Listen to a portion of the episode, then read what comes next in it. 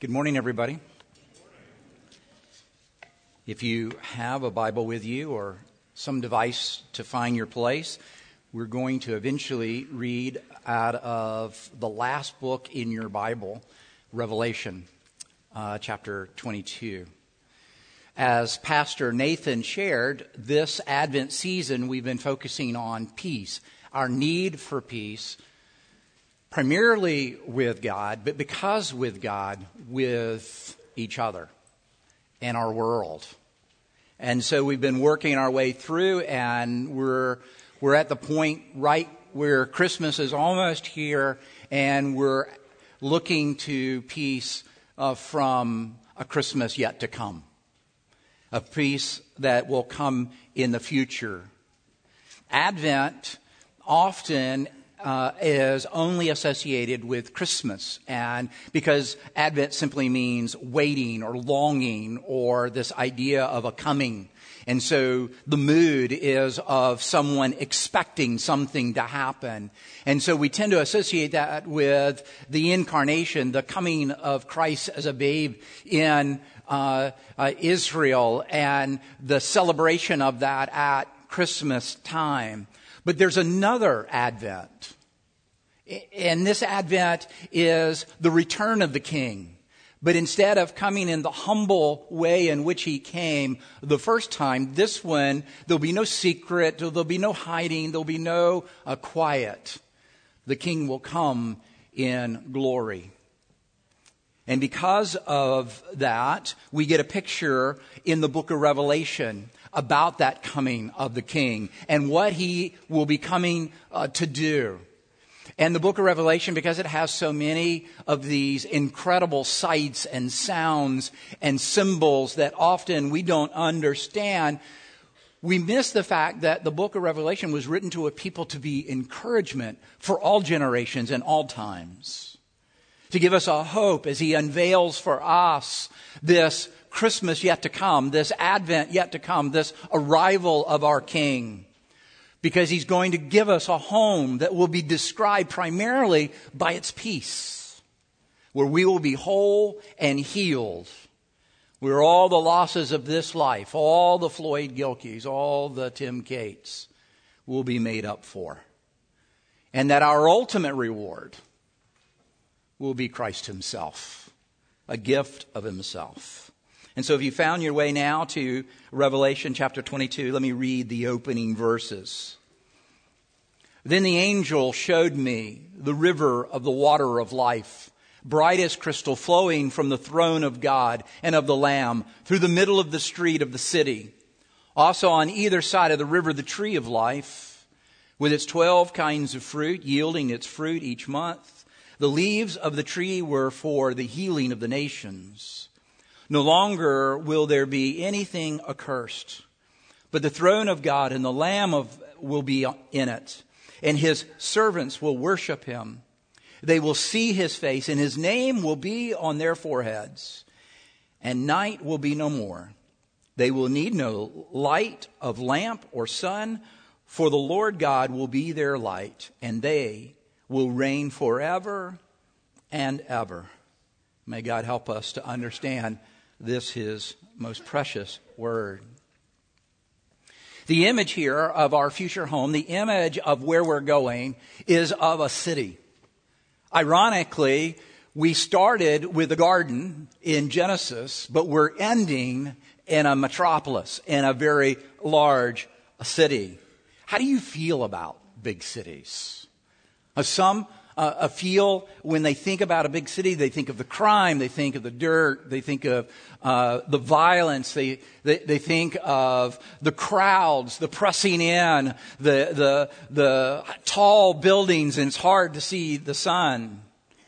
Others, they have more of a romantic idea about the city. We go to the city to make a name. We go to the city because it's exciting. We go to the city because there's a lot going on. The city never sleeps, and we don't want to either.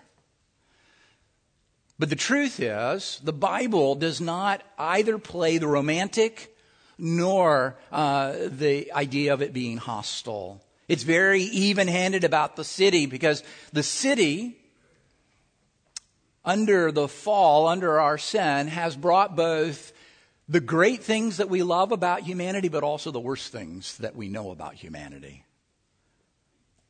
In fact, if we spend time in the Psalms, the way that the Psalms depict the city, that life is missing something without the city.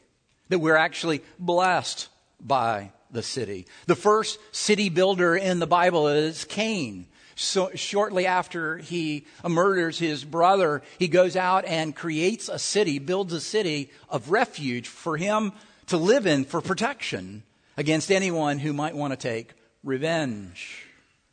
In Genesis uh, 10 and 11, there's another city. This one is a, a collection of people of humanity have come together to build a city to their great name and to build a tower to God, not because they wanted to reach God, but they wanted to show God what they could do. Cities can represent our identity for the good and the not so good. Cities can be a, a, testament to what man can accomplish, what we think without God.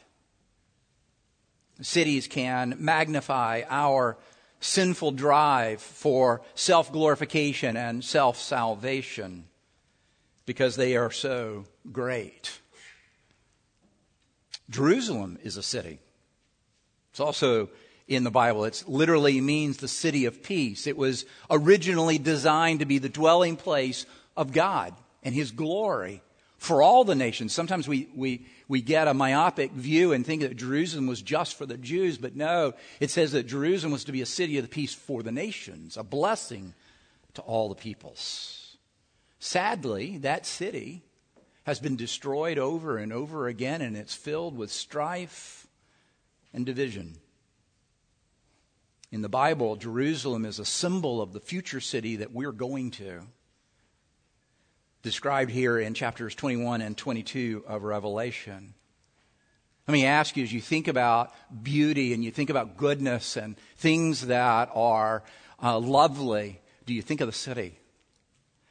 Or do you primarily think of a countryside with a mountain or a sea or some vast wooded area where there are lots of beautiful trees?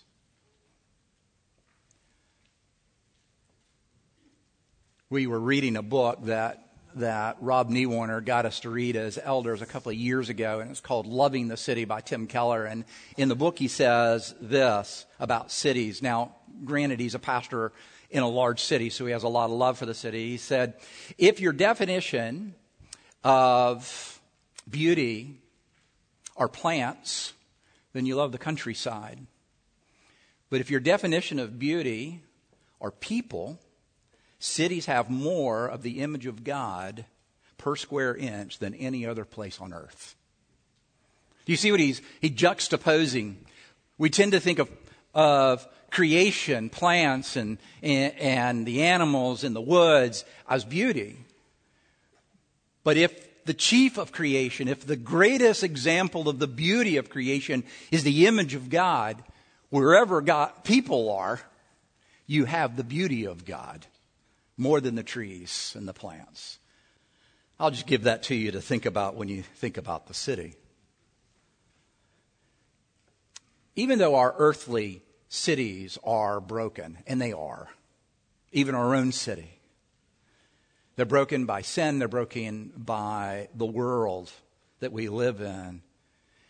You and I are to seek their flourishing. We want them to reflect the image of God that's in them the beauty and the goodness and the truth.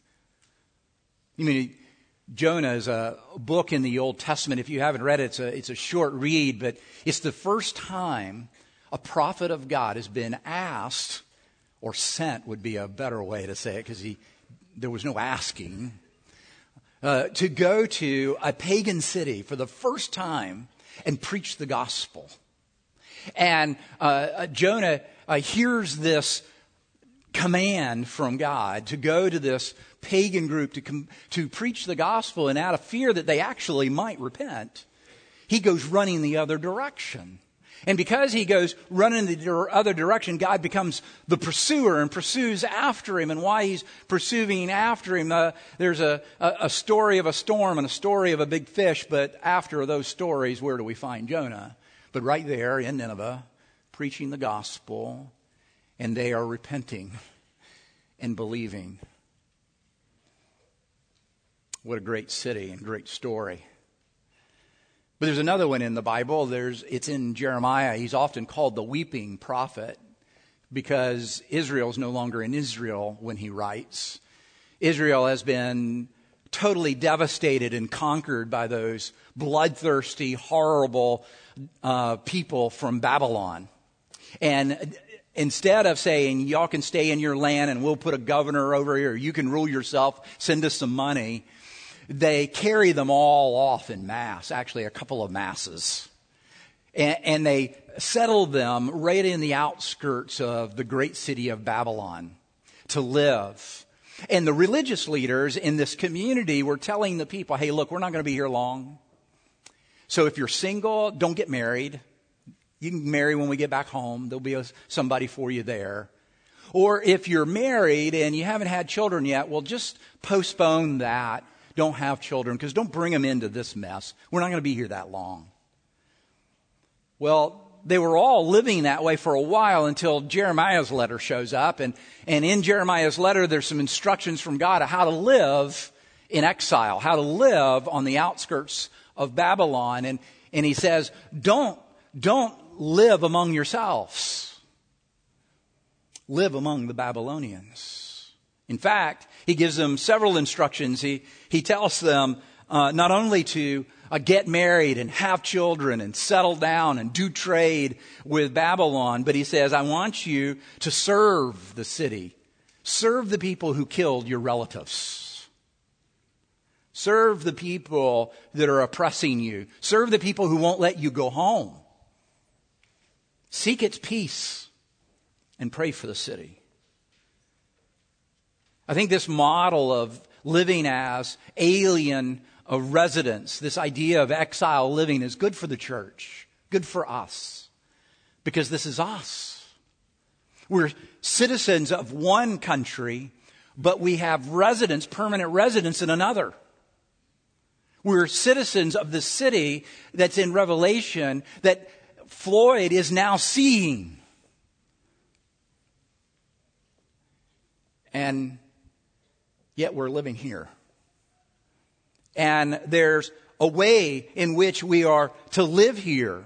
And though our primary allegiance is there, and our identity and our values, our way of living is there, we live here. We're full participants of our city. We're to be engaged and trade and, and have children and be fruitful and, and multiply, not only physically, but spiritually, right here, not waiting till the end. We're neither natives nor tourists here.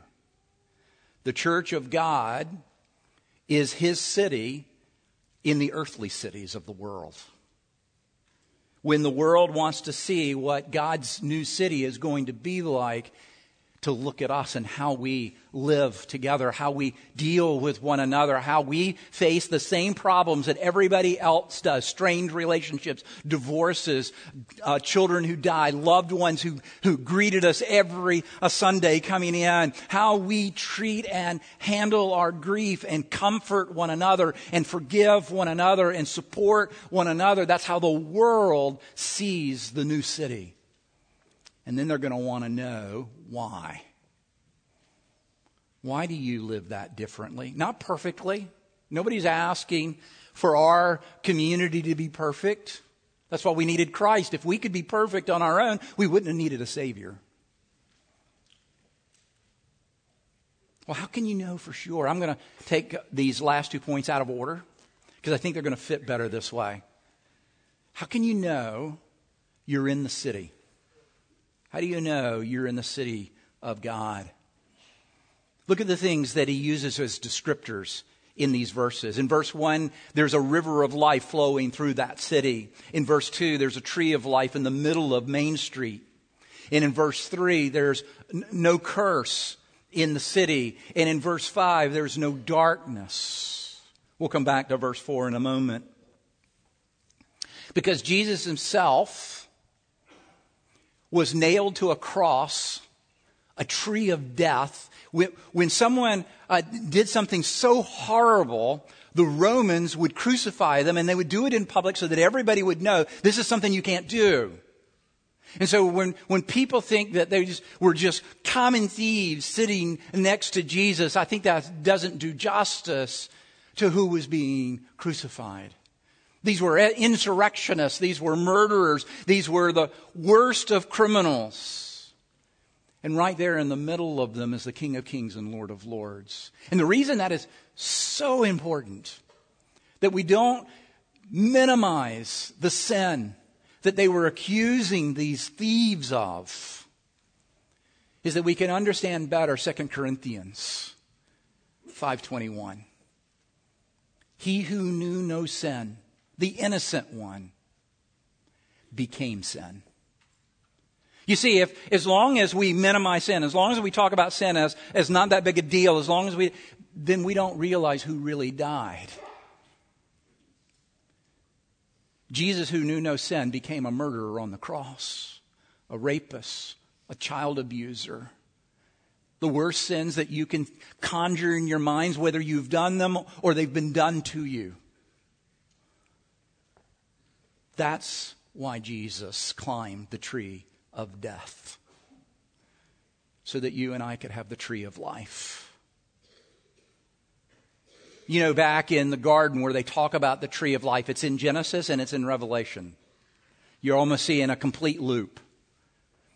When our first parents got kicked out of the garden for their rebellion against God, he, he put a, a, an angel with a sword, and a sword in the Bible is a, is a symbol of justice of God. And so this angel is there with a, with a sword to, to say, the only way to the tree of life is by justice.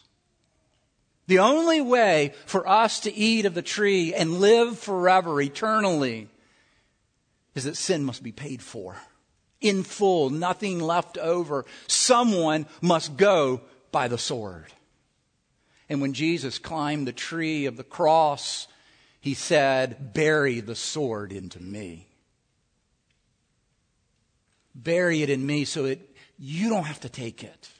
So by faith, I did it for you in your place. And so if you will trust your sins to me,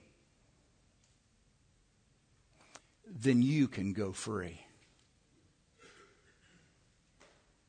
There's a verse that I find incredibly encouraging and incredibly hard to hear. It's Romans 5 6. Romans 5 6 says, For a while we were what? Weak. We don't like that word. At the right time, Christ died for the ungodly. What an insult. You know, when I think of myself, I don't think of myself as godly, but I certainly don't think of myself as ungodly. But the only one for, that Christ has died for was the ungodly. He didn't die for any godly people because there aren't any. Do you see that the gospel message is that we have to own our ungodliness, our need for Him? Because if we can do that, then we can have the life because He took the justice for our sin. The encouraging part of that verse is, uh, that passage, if you just go two verses later, he'll say that while we were still sinners, Christ died for us. While we were still the ungodly, he died. Another way to think of that is that back in the garden, back in the garden, it says that in when God made Adam and Eve, that they were what? Naked and unashamed. That is, they were fully known and loved. But after their rebellion, they could only settle for love because it says then they were naked and ashamed. And so they hid themselves. They hid themselves from God. That's the reason they got behind the bushes and he had to say, Where are you? And that's why they had to put fig leaves on because they were ashamed that they were naked and visible to the other. But also they were using excuses when God showed up and said, What have you done? And he said, It's that woman you gave me. And she says, That serpent you put in the garden. And, and that's just another way of hiding. And, and so the, the, the thought here is, is that we, we're never going to appreciate the grace until we can appreciate our need for grace. And it has to be personal. It can't be, I'm part of the human race and all humans are sinners. That's a struggle, isn't it? Yeah, I'm part of the ungodly, but everybody's ungodly. It's never that I'm ungodly. And here's how I've been ungodly. But also in this beautiful picture, this description of heaven, he says, because Jesus became a curse for us in the garden because of man's sin, he brought a curse upon himself. Right after Adam and Eve sinned, God cursed the serpent. He cursed the woman. He cursed the man and he cursed the earth. But in the new heavens and the new earth, this new city that he has, there will be no curse because all of the curse was upon Christ on the cross. The proof that that worked is the resurrection. Whenever the church wanted to prove that what Jesus did worked, they didn't talk about apologetics. They didn't, they didn't break out their proofs. They just said 500 people saw Jesus alive after he was dead. Because on the cross, Jesus said, I thirst. We don't thirst in the new city. There's going to be a river that runs right through center city. On the cross, he said, My God, my God, why have you forsaken me? He was willing to be separated from his Father so that we might be joined to him forever. When we sing, Praise God from whom all blessings flow, this is what we're talking about. All the great things that we have received and will receive, they flow like a river. And because on the cross he cried out in darkness, in the new city, there will be no more darkness ever. There was darkness because there was no God there. And now that God will be with us forever, we need no sun, moon, or stars. Light will be everywhere because God will be with us, Emmanuel. How do you know if you're in? Do you trust Him?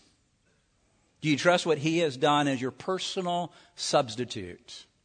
And if He has, then this Christmas, you know you're part of the city, the city of God. And because of that, you can experience it here and now. Right here. Notice in the Sermon on Mount when, when Jesus talks about that city, he uses the present tense. He says, You are a city on a hill.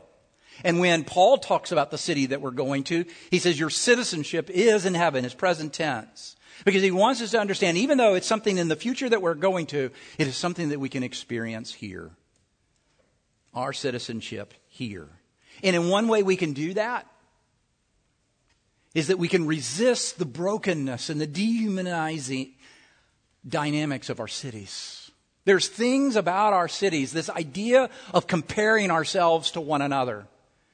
If you make five figures, you compare yourself to people with six figures, and it just goes on and on and on. And, and that treadmill is what creates so much stress.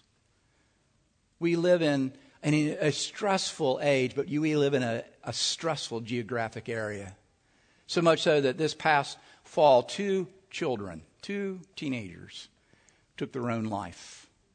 Can you imagine a 13 year old girl feeling so bad about her life that the only way she thought she could get out was to go on the internet and figure out how to hang herself.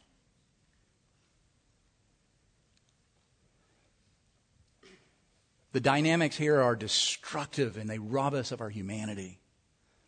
There's so many others. The inequity that we live in,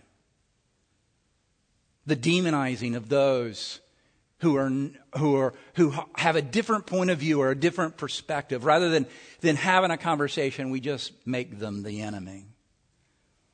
Our text raises that issue when it begins to talk about making a name for yourself in verse 4, where it says, They will see his face and his name will be on their foreheads. Your name is your identity, who you are. And when we get to heaven, you're not going to have to worry about your earthly name. You'll have his name because he bought you. You are his. You are free. The last application, and I think this is where we, we kind of move out of here into the world. Back in chapter 21, and it talks about the city, it says that in that city, God is going to wipe away every tear. All of the grieving, all the losses, all the suffering, all the pain will be made up for in the way that uh, Gan- uh, Gandalf and little Sam talked about in The Lord of the Rings. The death will work backwards. Well, how do we mimic that here? You and I go into our own neighborhoods and into our city and we wipe away the tears that we see. There's so many, so much brokenness in our church, in our community, in our city. And we mimic what is coming by engaging in people's lives to the level where we can bring comfort and help. And this includes the pain of not knowing God. Sometimes we don't realize that, that people who don't know God, how much pain there is trying to make up for the losses on their own, trying to be their own self saviors all failing and all brokenness. And so this Christmas, we have these three big ideas.